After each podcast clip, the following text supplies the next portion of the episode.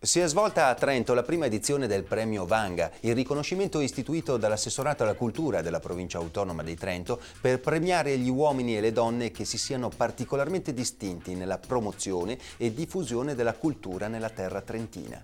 Protagonista di questa prima serata è stata la musica. Davanti a un pubblico numeroso e partecipe, il premio è stato consegnato a Giuseppe Nicolini, direttore del coro sociale di Pressano. Grande insegnante, raffinato conoscitore del canto gregoriano, eccezionale nella sua capacità di trasmettere la conoscenza e la passione per la musica ai giovani, il maestro Nicolini ha fatto crescere il coro del suo piccolo paese fino al raggiungimento di alcuni prestigiosi riconoscimenti internazionali, portando un pezzetto di Trentino sulla ribalta del mondo. Bentrovati a tutti. Il nostro primo ospite è l'ispiratore di questo prestigioso premio, Franco Panizza, assessore alla cultura della provincia autonoma di Trento.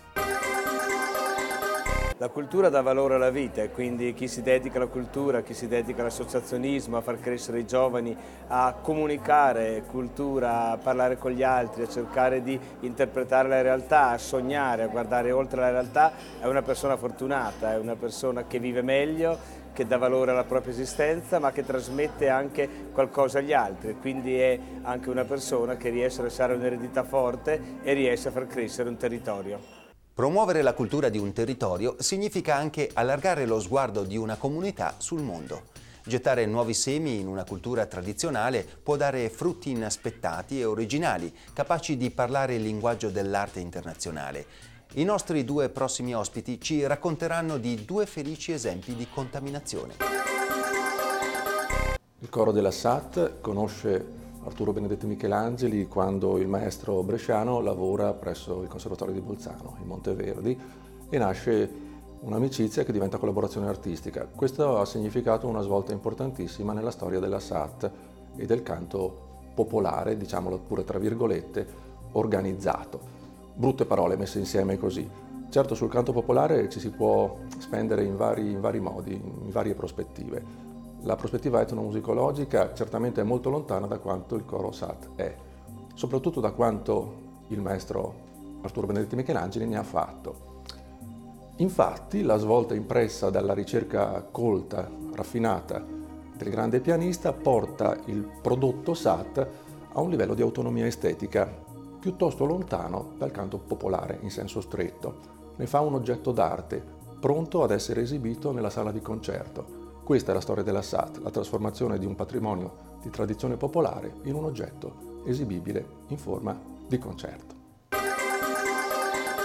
Abbiamo due aspetti che ci fanno capire la peculiarità territoriale trentina di De Pero nell'ambito della sua arte.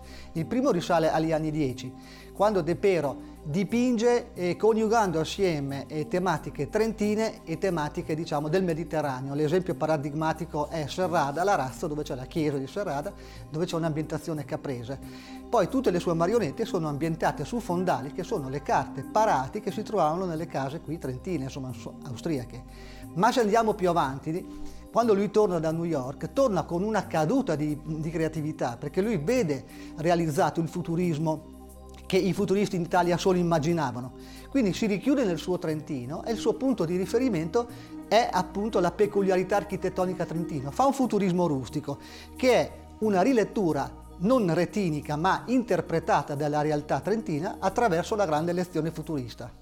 Oggi il consiglio per una buona lettura è affidato a Roberto Pancheri, che ci parlerà di un libro dove si racconta di un'incredibile impresa, una storia di navi e montagne. Io vi saluto e vi do appuntamento alla prossima puntata di Formart. Arrivederci. Io vorrei consigliare un libro di Paolo Domenico Malvini, La magnifica intrapresa.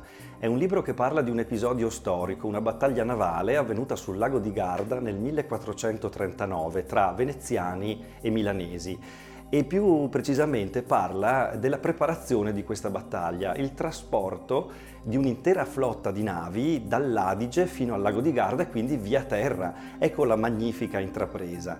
È un fatto che gli storici avevano già raccontato in articoli e saggi, ma Paolo Domenico Malvini ce lo racconta con gli strumenti della narrativa. Infatti il libro è una pièce teatrale, eh, ma è godibilissimo anche eh, come un romanzo. Eh, tra l'altro è arricchito da un apparato di immagini molto belle eh, che ci aiutano a eh, entrare nel clima dell'epoca e a appunto ehm, approfondire questa straordinaria impresa militare.